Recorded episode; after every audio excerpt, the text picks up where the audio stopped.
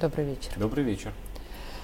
Не могу не поговорить о ядерной угрозе. На самом деле мы пока, по-моему, все-таки выиграли немного времени, чтобы по ЗАЭС не был нанесен удар. А, другой момент, что по ряду э, признаков, мне кажется, что кураторы нашей уважаемой Украины приняли решение о том, что это будет – потому что и Financial Times э, вышла статья о том, что Си Цзиньпинь э, сказал Путину, что воздерж... чтобы он воздержался от применения ядерного оружия по их данным. Якобы источник что-то как-то слил и так далее. Много уже таких вбросов, при том с разных сторон. Естественно, и заявление Зеленского о том, что э, взрывчатку они на крыше заметили, ЗАЭС русскую, именно русскую взрывчатку, конечно. Ну, какую вот. еще? Ну да, а, то есть, собственно говоря, решение принято, вопрос времени. То есть первый раз э, раунд благодаря информационке мы впервые, наверное, отстояли. Вообще, что будет и насколько угроза серьезна? Ты знаешь, то, что происходит вокруг Запорожской атомной станции, и точнее даже не так, то, что происходит вокруг ядерной угрозы, а, которая реально существует на украинском направлении – это как раз э, самая лучшая иллюстрация для теперь уже не нового тезиса о том, что информационная реальность в этой войне гораздо важнее того, что происходит на Земле. И в частности, ядерная война на Украине, можно сказать, уже ведется, только она на данный момент является полностью информационной, вот на 100%.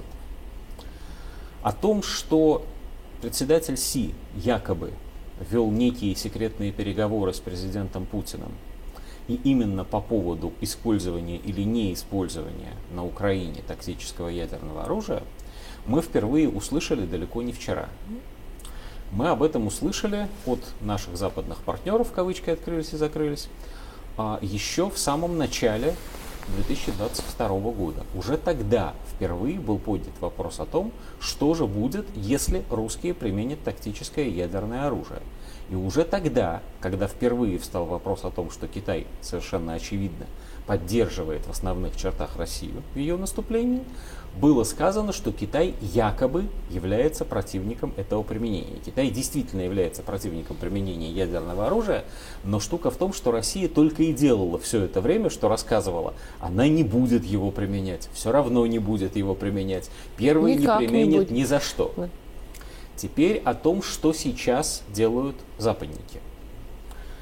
У меня все-таки складывается впечатление, что самые крупные и самые серьезные, склонные к аналитике и так далее, и так далее, экспертонасыщенные, так сказать, западные СМИ, они мучительно ищут выход из ситуации в том смысле, что они ищут какое-то такое развитие событий, при котором прекращение замораживания боевых действий удастся продать западной общественности как победу, как хороший исход э, событий на Украине.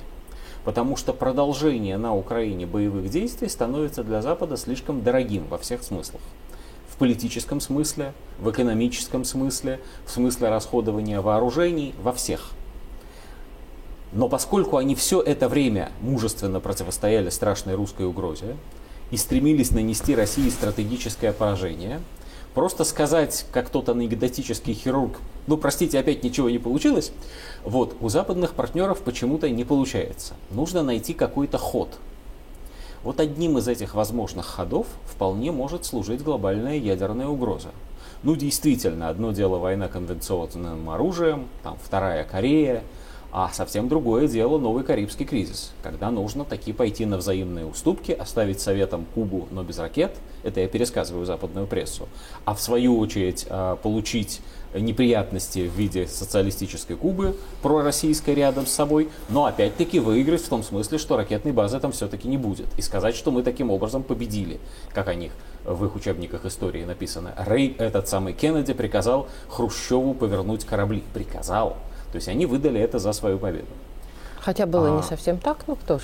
Было так. все совсем не так, но дело же не в исторических фактах. Да. Дело в том, как это преподнесено избирателю и во что избиратель в дальнейшем верит.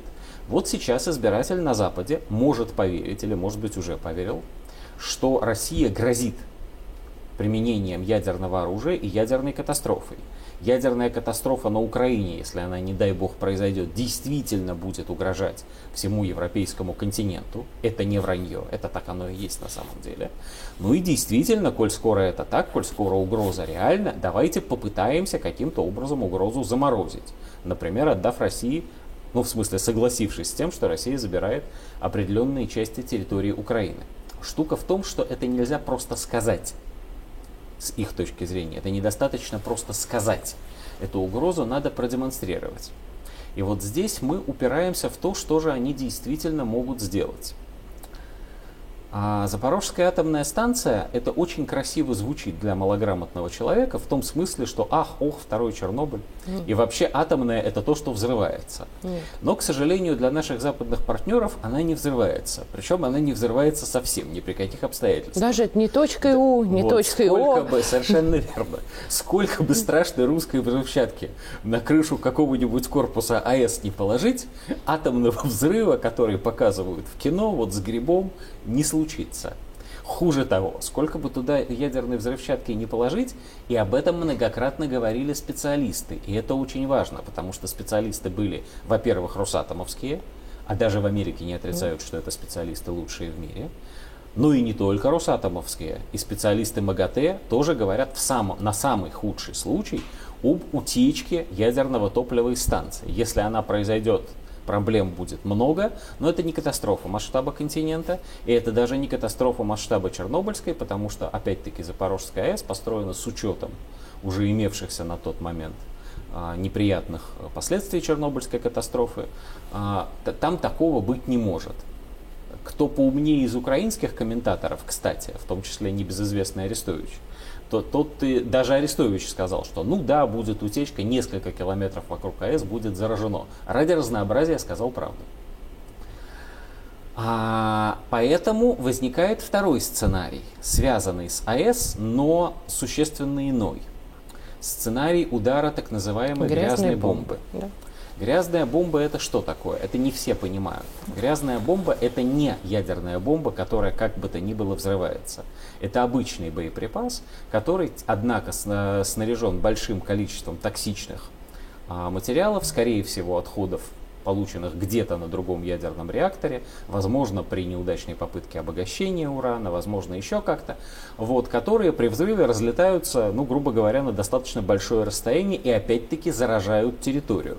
Образуется пятно ядерного заражения, если, не дай бог, произойдет воздушный подрыв, оно будет шире, возможно, даже э, с помощью ветров или там, днепровских течений это унесет в море. От этого никому не будет хорошо, это действительно будет экологическая катастрофа, ну, значительная. Но опять-таки, это, во-первых, ни в коем случае не будет началом ядерной войны, потому что не будет как такового применения ядерного оружия. Во-вторых, это в любом случае нанесет ущерб только локальный. А, очевидно, на следующем ходу те, кто это сейчас задумывают. Да, Россия ни в коем случае не будет этого делать, не только потому, что мы на самом деле так себя не ведем, но и потому, что нам это прагматически совершенно ни для чего не нужно. В отличие от противника, Россия действительно располагает прямо сейчас тактическим ядерным оружием, и если командование сочтет нужным, оно его применит. Точка. Все. Никакие пара значит, э, парамилитарные истории по этому поводу применяться не будут, просто потому что незачем. В чем состоит расчет, по всей видимости, тех самых кураторов? На первой фазе обозначить угрозу, что делается сейчас. На второй фазе, если дойдет до этого, применить грязную бомбу. На третьей фазе создать способ а обвинить в этом Россию, причем сказать, что это было таки применение тактического ядерного. Ну так и будет. Вот если видишь ли, в чем дело? Сколько я общался с экспертами, все эксперты мне в один голос говорят, что, конечно, всякое бывает, но до сих пор в мире ничего подобного не производилось. И сделать это в реальности очень технически сложно. Поэтому у меня все-таки в данном случае взгляд оптимистический. Я думаю, что именно в данном случае угроза останется декларированной угрозой, Ее не хватит для того, чтобы переубедить в чем бы то ни было западного избирателя. Ее не хватит, чтобы в очередной раз обвинить Россию, теперь уже в развязывании ядерной войны. Но это означает, что и заморозки конфликта на этом этапе этим способом достичь не удастся. И будут продолжаться боевые действия обычными конвенционными вооружениями. Мы рассчитываем, естественно, на победу в этой войне. Спасибо.